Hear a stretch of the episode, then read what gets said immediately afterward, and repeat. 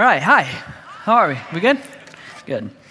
Hey, so uh, I gotta say this just right off the bat. Um, so last weekend I attended church at the four o'clock Saturday night service in Lafayette, um, and Jim did not say this at the four o'clock, but apparently at one of the other services, he told you to send me an email uh, if you appreciated like my teaching the last few weeks. And I think he didn't say it at the four o'clock because he knew I was there and knows I get like embarrassed by that kind of stuff. Like he knows I would have come and talked to him, be like, "Don't say that. Like, if you like me, don't do that." Um, but here's what I want to say. Like, you know, like one of the things I wrestle through personally is I have trouble accepting compliments, accepting encouragement, and stuff like that. Um, but my inbox exploded, and so you know, this week I I tried to just sit back and soak it in and be encouraged by my church, and I was. And so I'm just saying thank you for doing that. If that was you.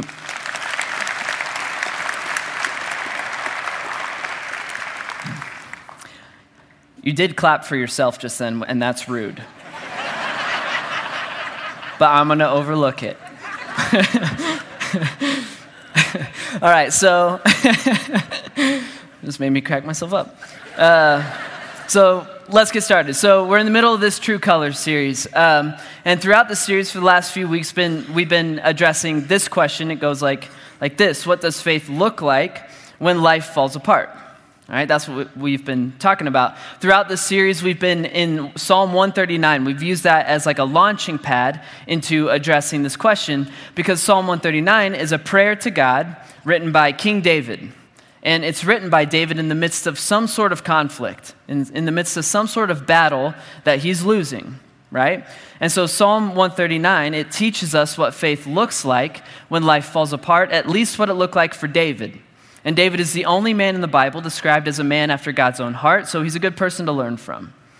And so here's what faith looked like for David when life was hard.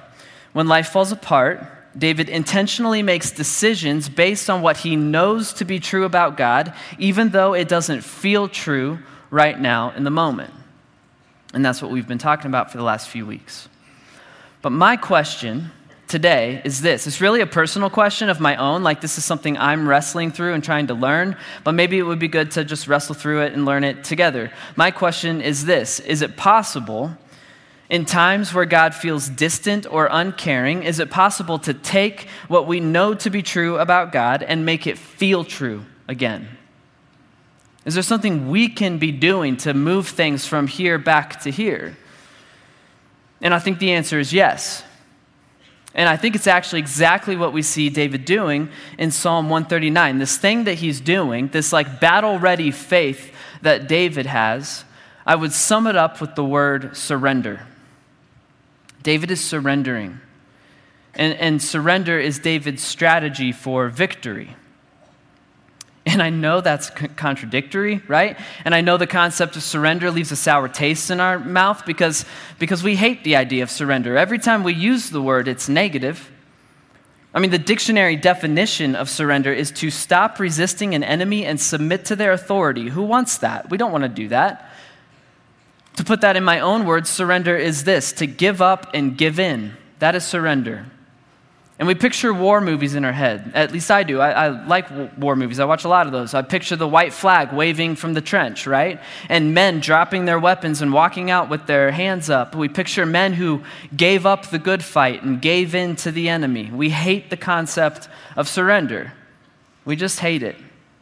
And we hate it because we know that surrender isn't just defeat, it, it's the most humiliating form of defeat. And we know this personally on a deep level because all of us at some point, or we are now, we have surrendered to some sort of an enemy. And we don't like it. We're not happy about it. We even talk about it in surrender kind of language, right? We say, I gave up. I gave up on sobriety. And I gave into the bottle, or I gave up on my marriage and I gave into filing papers or into pornography. We surrendered. And then when we surrendered, the victim mentality of a surrendered person kicks in and it wraps itself around you. Right? It owns you, it defines you. That's when you start saying things like, I tried, you know, I tried my hardest to fight the good fight and it didn't work. And it didn't work because I'm just an addict. I'm just a cheat, a liar, a loser. I'm just a prisoner of war, and that's all I'll ever be. And when we start saying things like that, we've waved the white flag. We gave up. Right? We, we, we handed over our weapons and handed over our dignity, and we hung our heads because we lost. That's what we typically think of when we think of the concept of surrender. And so when I say that David's strategy for victory, his battle ready faith, is surrender, what am I talking about?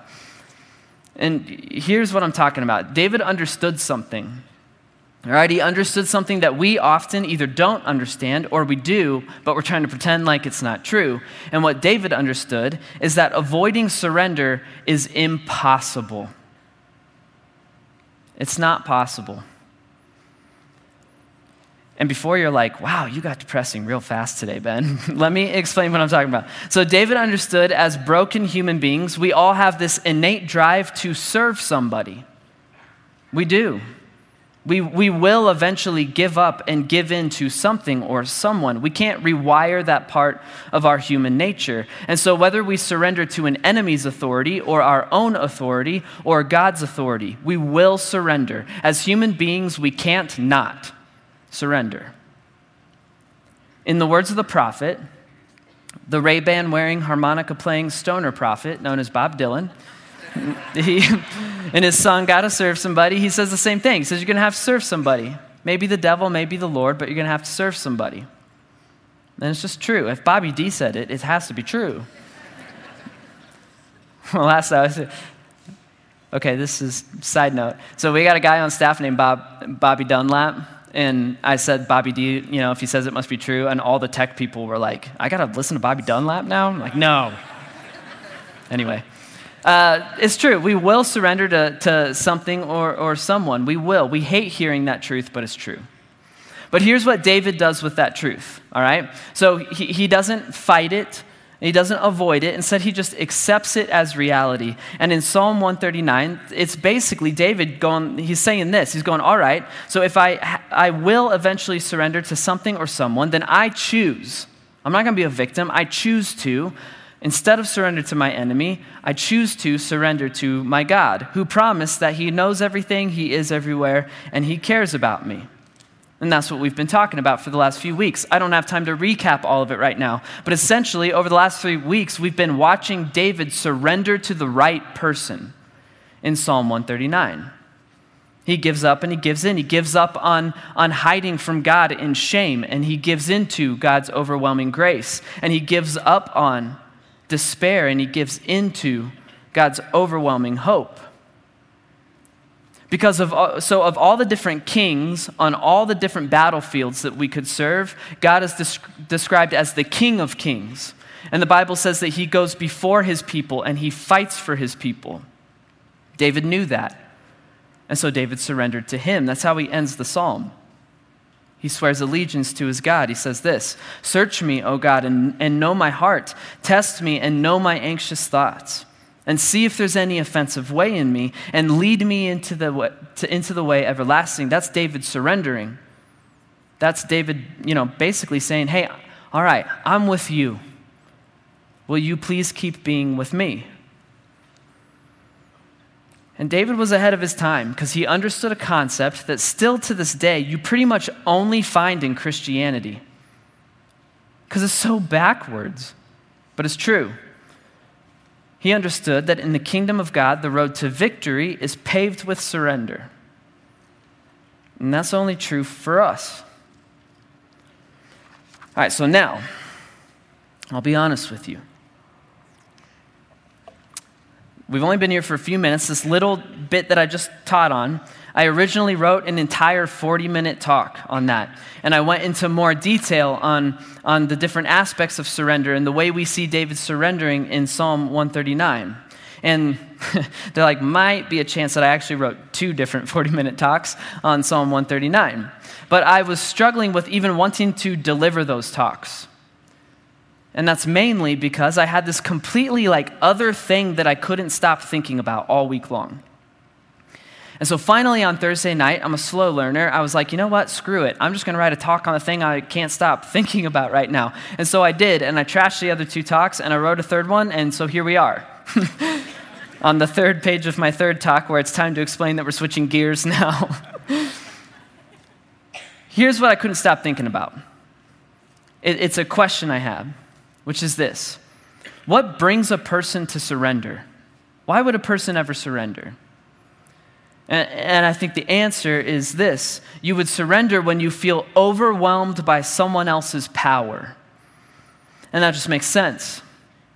So, if you think about a literal battlefield, the only reason you would ever contemplate surrender is if you felt overwhelmed by someone else's display of overwhelming power. If you felt so overwhelmed by it that you eventually became convinced that it would be better to join that source of power than to fight against it. That's the whole if you can't beat them, join them mentality. And in Psalm 139, I see the same thing, but in a good and positive sense. I see the same thing driving David to this point of surrendering to his God. Because remember, from the last few weeks, he spends the majority of this psalm simply talking about and reflecting on the nature and character of God. That he's everywhere and he knows everything and he cares about us. And I think what David is doing when he's reflecting on the nature of God, I think he's trying to take what he knows to be true about God and he's trying to make it feel true again. He's reflecting on the character of God and he's trying to stand in awe of God's power. He's trying to allow himself to become overwhelmed by that power to the point where he goes, All right, I'm in.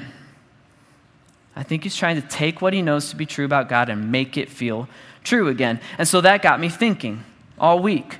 I was like, what would it look like to try that together? As a church, as a family of people who, I mean, most of us in the room, we want to. We want to surrender. We, we want to give up our despair, fear, shame, and anger. We want to give in to God's power. We just don't know how. And so I was thinking all week, like, what would it look like as a church to try what David tried? To do this thing where we do nothing other than reflect on God's power and His goodness in a very intentional and focused way. And we do that because it's like we're, we're looking at God going, we're trying to be overwhelmed by you right now. We're trying to feel again the things we know to be true about you. And so I want to try it today. And, and specifically, I want to reflect on the overwhelming display of God's power on the cross. Because next weekend is Easter, right? And that's kind of a big deal around here. It's a big deal for Christians all around the world. It's the day that we get together and, and celebrate. The ver- it's the foundation of our faith and all of our hope. It's the day that we get together and celebrate a moment in history where Jesus was literally resurrected from the literal dead. And if you believe that to be true, like I do, then it's undeniable that Easter is the most perfect display of the truth that David understood that in the kingdom of God, the road to victory is paved with surrender. And not just any surrender, but surrender to the overwhelming power of God. Surrender leads to victory. Easter is proof of that. Easter is our, is our hope of victory. But without Jesus first hanging on a cross, there is no Easter to celebrate.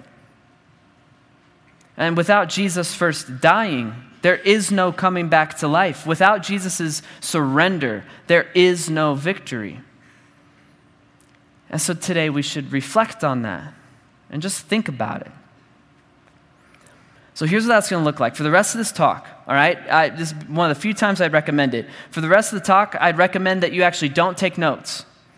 All right, don't write in your journal, don't write on your phone, and don't take pictures of the screens and the verses. All right, you can always watch it online if you forgot something, you want to remember something.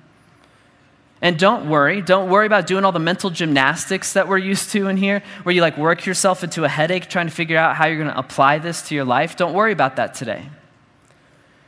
Because for the rest of the, today, we're not like necessarily out to learn anything new.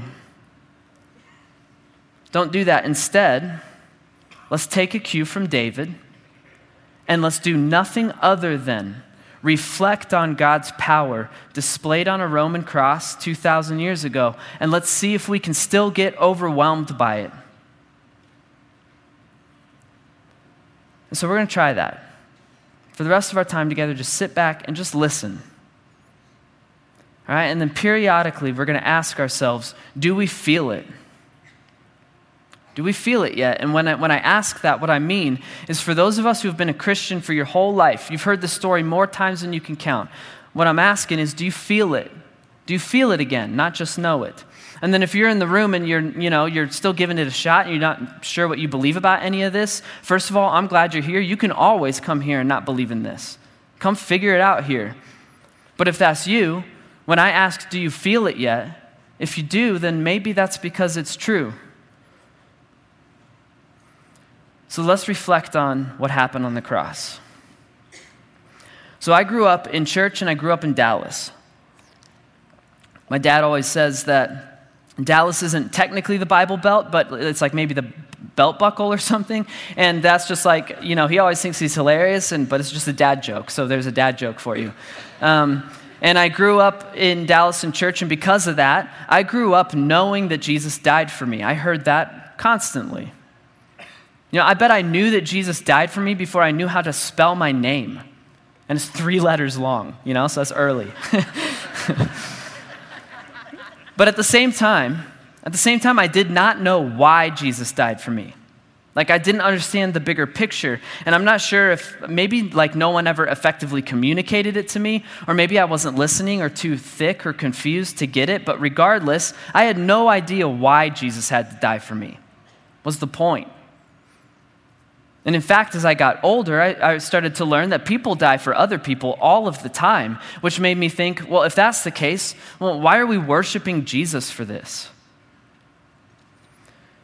And then it didn't help either that most of the time when I heard pastors teaching on, on the cross, they'd talk about it like it was just the worst thing that has ever happened in the history of existence. Jesus on the cross talks were always the most depressing sermons I had ever heard. And I remember sitting there in church going like, oh, we got to talk about the cross. I got to feel sad all day again. And if they weren't talking about it in, in a depressing way, then they were leveraging Jesus, the, what he did on the cross for us, they were leverage, leveraging it as like some cosmic guilt trip sermon, right? Like, like the cross was God's divine version of looking at us and going, Look at what you made me do, trying to guilt me into behaving. In fact, this is a true story.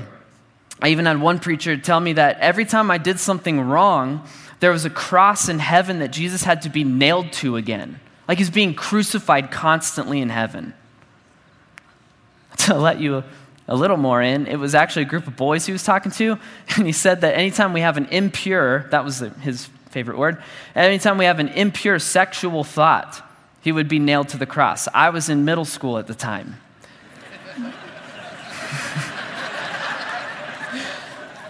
the men in the room know what our heads were like all of us were like, oh no!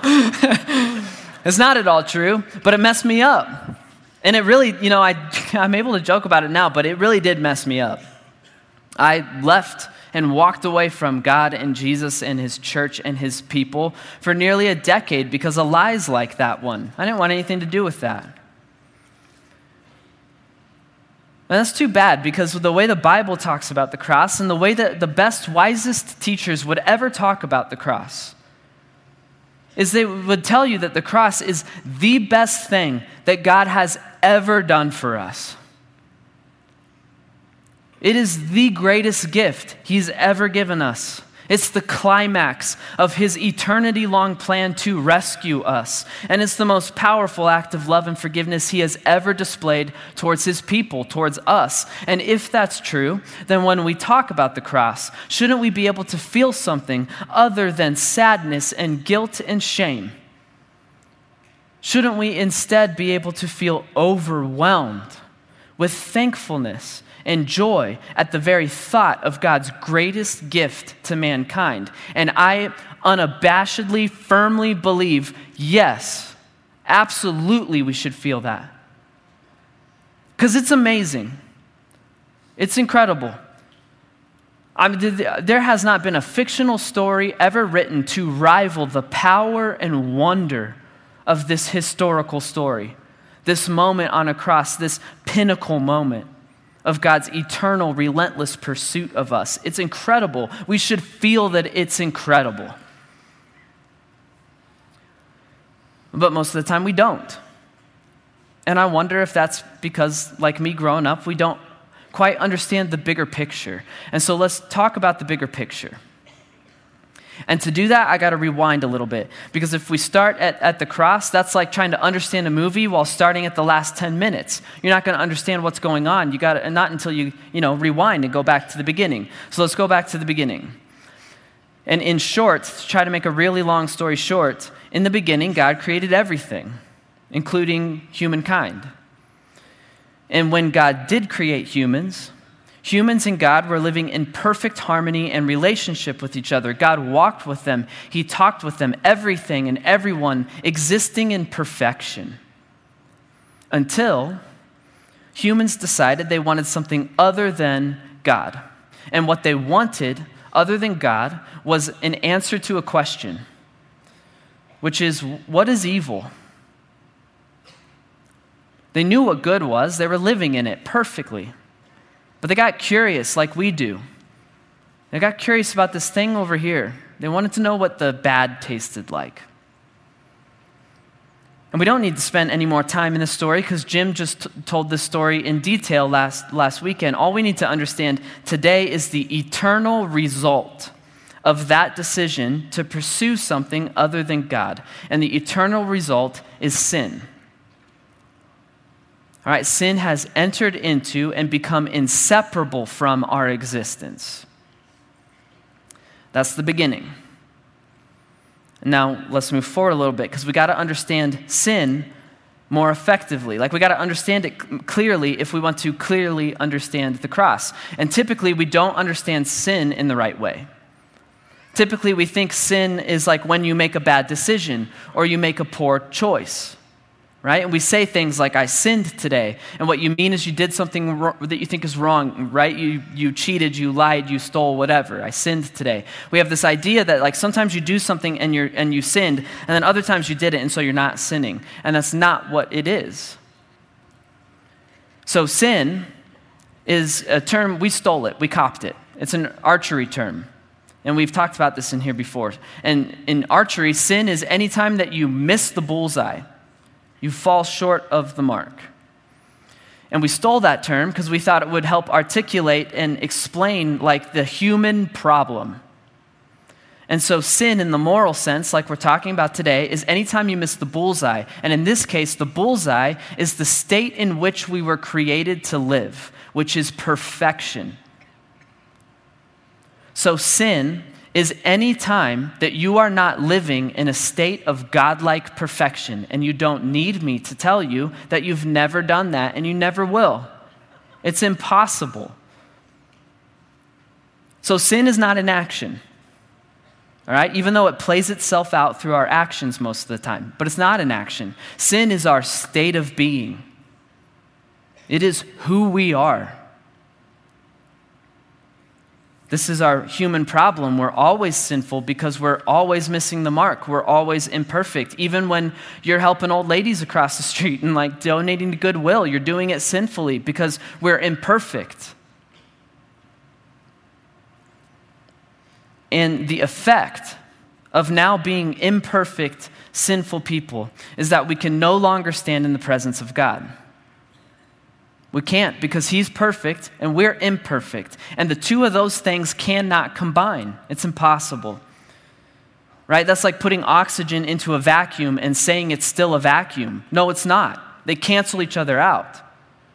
Imperfect and perfect cannot coexist. And this is very bad for us. Because this means that unless God does something to intervene on our behalf, we're hopeless. The biblical word for it is we are forsaken. That means abandoned and deserted to just be on our own in our own imperfection. when left to our own power, it is literally impossible for us to enter into the presence of God. And He is the perfect source of everything you've ever wanted in your life joy, love, happiness, forgiveness, mercy, all of it. We can't get near it because we can't get near Him. We're forsaken. And I know you're going like, well, I thought we could feel joyful about the cross. We can, very much so. But we can't grasp the power of that joy until we grasp the power of our problem. We're forsaken. Hang on to that word forsaken because I'm going to come back to it. One more thing, and then we can get to the cross. And p- keep tracking with me here because if we understand this, I think the power will sink in. So, our forsakenness, our fallen, sinful state of being, it created a great dilemma for God. And the dilemma is this How can God solve our problem of forsakenness while also remaining righteous? And righteous means true to himself. How can he do this? Here's why it's a dilemma. So, over here, if God were to say, you know what, it's okay, it's fine, you chose something other than me. You rebelled against me, but that's okay. And you have to live forever in imperfection, but I don't care. That's fine. All right? You can come live with me anyway. If you were to say that, that would be loving.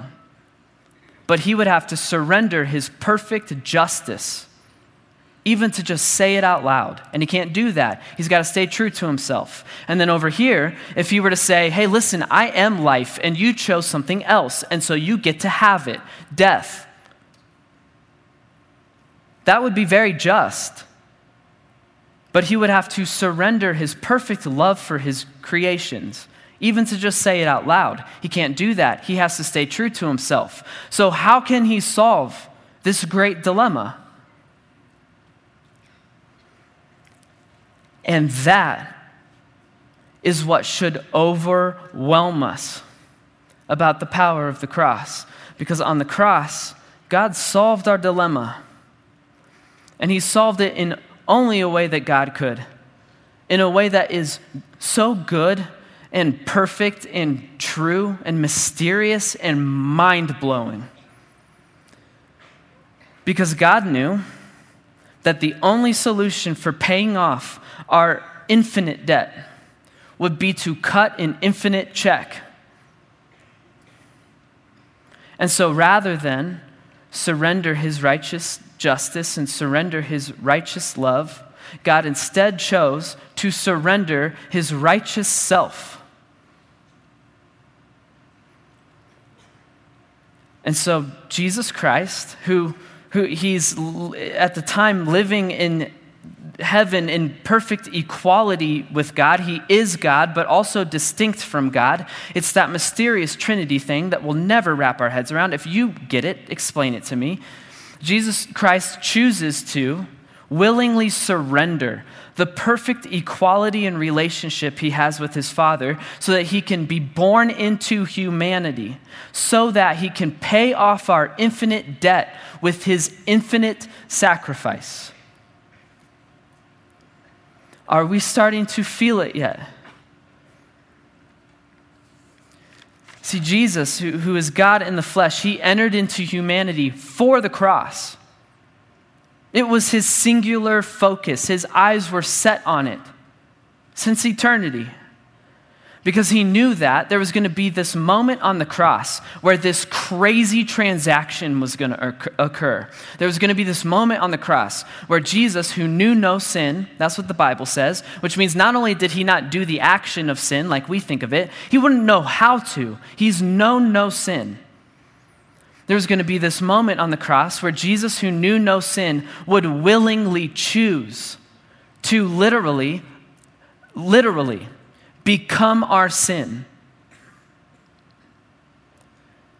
There was going to be this moment on the cross where Jesus willingly placed all of our imperfection and all the stuff that comes with it, all of our deserved guilt and shame and condemnation and punishment, and he transferred all of our debt to his account.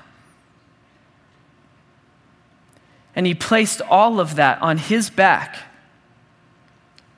And then he nailed it to a cross so that he could execute it. And in that moment, God solved our dilemma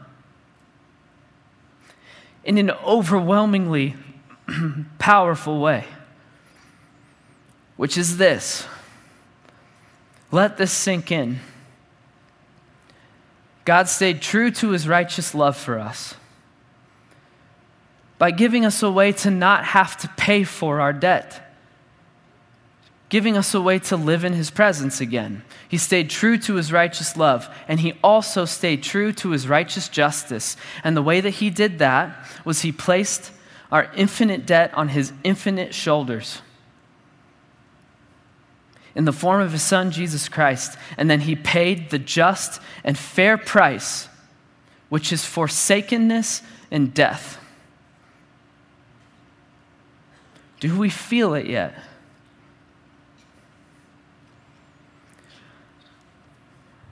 When I first read that, it was in a book. It, it's by John Stott called The Cross of Christ. It's worth it. When I first read that, I wept.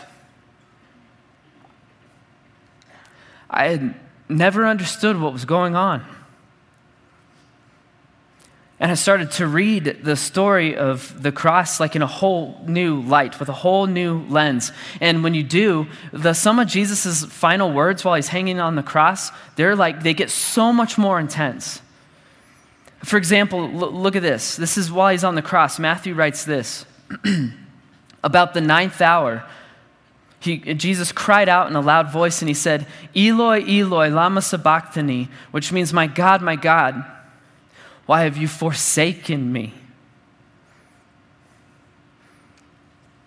That's the moment, the transaction, the moment where Jesus willingly chose to take on our forsakenness. Jesus says, My God, my God, why have you forsaken me? He's not playing some role right now. He says that because in that moment, God has forsaken him.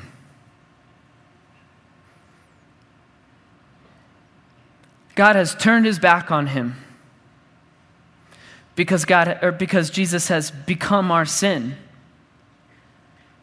And the two can't combine. Not right now.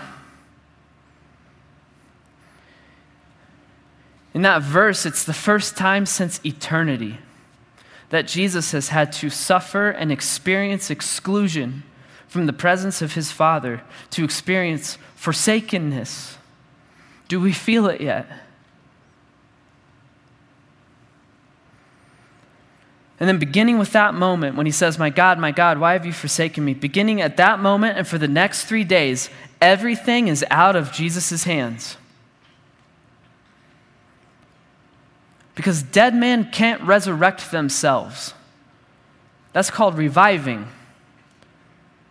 But if he's dead, he has to be resurrected. And so uh, for the next three days, it's all out of Jesus' hands and completely in the hands of his Father. Jesus' hope of resurrection, our hope of resurrection, the entire balance of the future of existence depends on the next three days.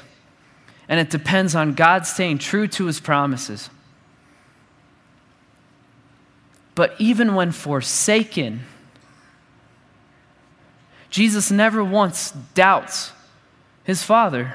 And in fact, with his dying breath, he says this Jesus called out in a loud voice and he said, Father, into your hands I commit my spirit. And when he had said this, he breathed his last. And here's something crazy about Jesus' final words. So, first of all, it's his level of trust, right? It's just insane because we as Christians, I mean, I do this all of the time. We do this thing where we quit trusting in God because we imagine that He's turned His backs on us, when in reality, because of what we're talking about right now, in reality, He has not turned His back on you and He never will. But then Jesus, on the other hand, never quit trusting his father, even though in reality, in that moment, God had turned his back on him. And he calls him father. And with his dying breath, Jesus essentially goes, All right, dad, I know you can't even hear me right now. But the next three days are in your hands, and I trust you with them. It's a whole other level of trust. It's crazy. But then here's something even crazier to me. Like, so Jim and I were talking about this in his office earlier in the week, and we had this moment where we just like sat there in silence, overwhelmed. I hope it overwhelms you as much as it does us. It's this crazy thing about his last words, the stuff he says after, from the point he's forsaken.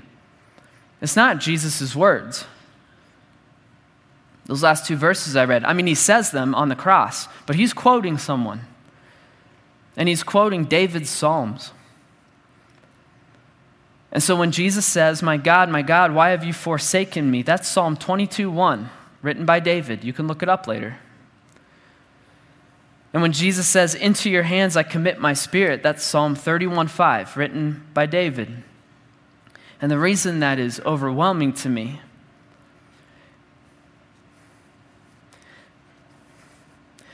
is because it means a thousand years before the cross, God inspired David to write the words that he knew his son Jesus would need to lean on while hanging on a cross. God knew that his son would willingly choose to become forsaken on our behalf. And so God knew there was going to be this period of time where he could not, could not be there for his son. And so instead, a thousand years earlier, he instead he chose to be there for his son by inspiring David to write those words. It's overwhelming. And it spanned eternity. Do we feel it yet?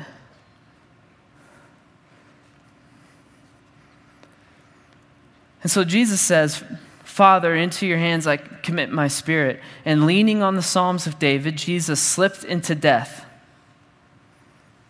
And as he slowly exhaled, as his final breath whispered past his lips and dissipated into nothingness, so did your sin.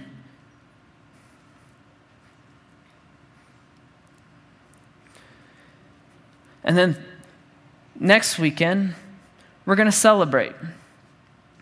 We're going to celebrate the fact that three days later, God did not disappoint and he resurrected his son. But we can save that part of our history for next week. This week, can we just celebrate what happened on the cross? Because it means our ultimate problem, our forsakenness, has been completely, totally, infinitely forever paid for. We should ask ourselves do we feel it yet? Are we overwhelmed with the power and goodness of what God did for us on the cross? And are we willing to surrender to it, to just give up and give in to what Jesus accomplished for us? Because if you want, so if you want Jesus' infinite payment to apply to your infinite debt, all you have to do is believe that God could be that good. That's it. All you have to do is believe it was enough to cover you. Yes, even you. Yes, including the thing that you're thinking about right now, the thing you're so ashamed of. All you have to do is believe it's paid for. And when you do, you're free. You are free to give up and give in. You can give up the, the thing where we shame ourselves into oblivion as if we need to punish our thing, ourselves for the things we've done. No, it, the things you've done have been punished. One time event, it's done. Give it up. You're free to give up that thing where you endlessly try to earn your own salvation right? Where you try to hurry up and fix yourself and be a better person and prove that you're worthy. Give it up. It's exhausting. You can't earn it, it was earned for you in a one time event. Give it up. give up and give in to what Jesus has earned for you, because what he earned for you is he took all of your guilt and shame and punishment, all of the stuff that you've been punishing yourself for, and he put it to infinite, eternal death in his infinite and eternal self. And then when he came back to life three days later to hand us infinite eternal life, when he walked out of that tomb three days later, your guilt and sin did not walk out with him, they stayed dead. All you have to do is believe it. And when you do, when you believe it, when you say, I surrender to that power, I'm with you, the minute you say that, Jesus intercedes for you, standing at the right hand of God, and he says, Do you see Ben Foot? He's with me. And God sees no debt. He sees an empty account that he is ready to fill. So take him at his word.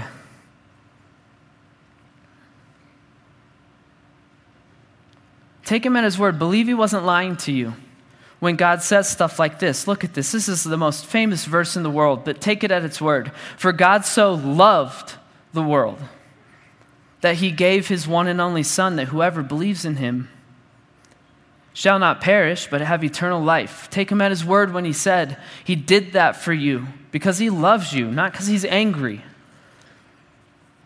Look at this. For, for God did not send his Son into the world to condemn the world, but to save the world through him. Take him at his word. When he says he, he did that not to condemn you and punish you, but to save you, to rescue you. Look at this.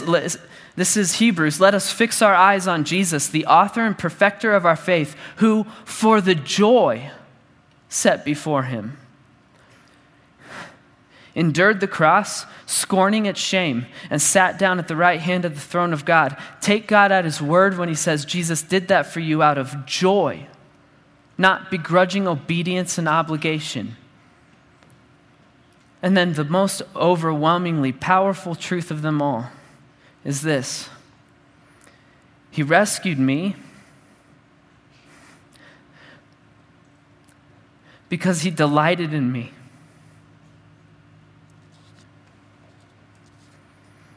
And again, that's a psalm written by David. A thousand years before the cross, God is explaining to his people why he paid our debt and why Jesus endured the cross with joy. And it's because he was delighted to do so. And he delights in rescuing you.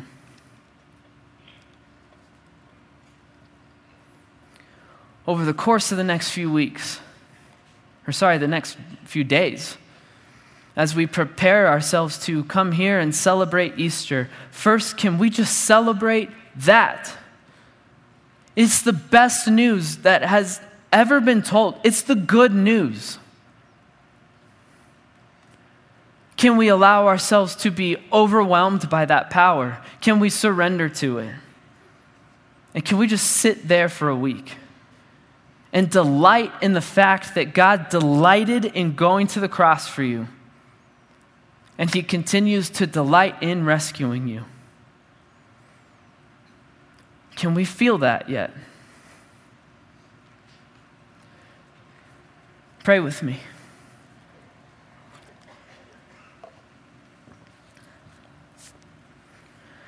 God, the hardest things to believe in and the hardest things to surrender to are the things that seem too good to be true.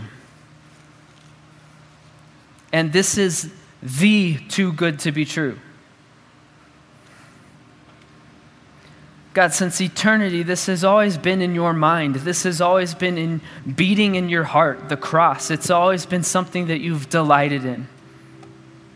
It doesn't make sense to us, but it makes sense to you. God, what I'm asking for for the rest of today, for the next few days, forever, is to do something for us. Because, like, there's no, I can't do it. There's no talk that could ever be powerful enough to do this. And we can't just, like, think hard enough to put ourselves here. God, what I'm asking for is for you to overwhelm us. Today, for anyone in the room right now who's sitting here going, please overwhelm me with that power and that goodness, will you do that? We want to delight in that. God, I'm praying for the people in here who have been Christians for our whole lives. We've heard the story more times than we can count. God, give us fresh eyes to see fresh things and fresh ears to hear fresh things and overwhelm us with your power. And then, God, for the people who, like, they've heard this for the first time, thank you and overwhelm them. And then, most of all, we want to say thank you. Thank you for doing that 2,000 years ago. Thank you for being willing and delighting in taking my forsakenness away from me on the cross. I thank you for that, and I worship you for that, and I love you. And I pray this in your Son's name, Jesus Christ. Amen.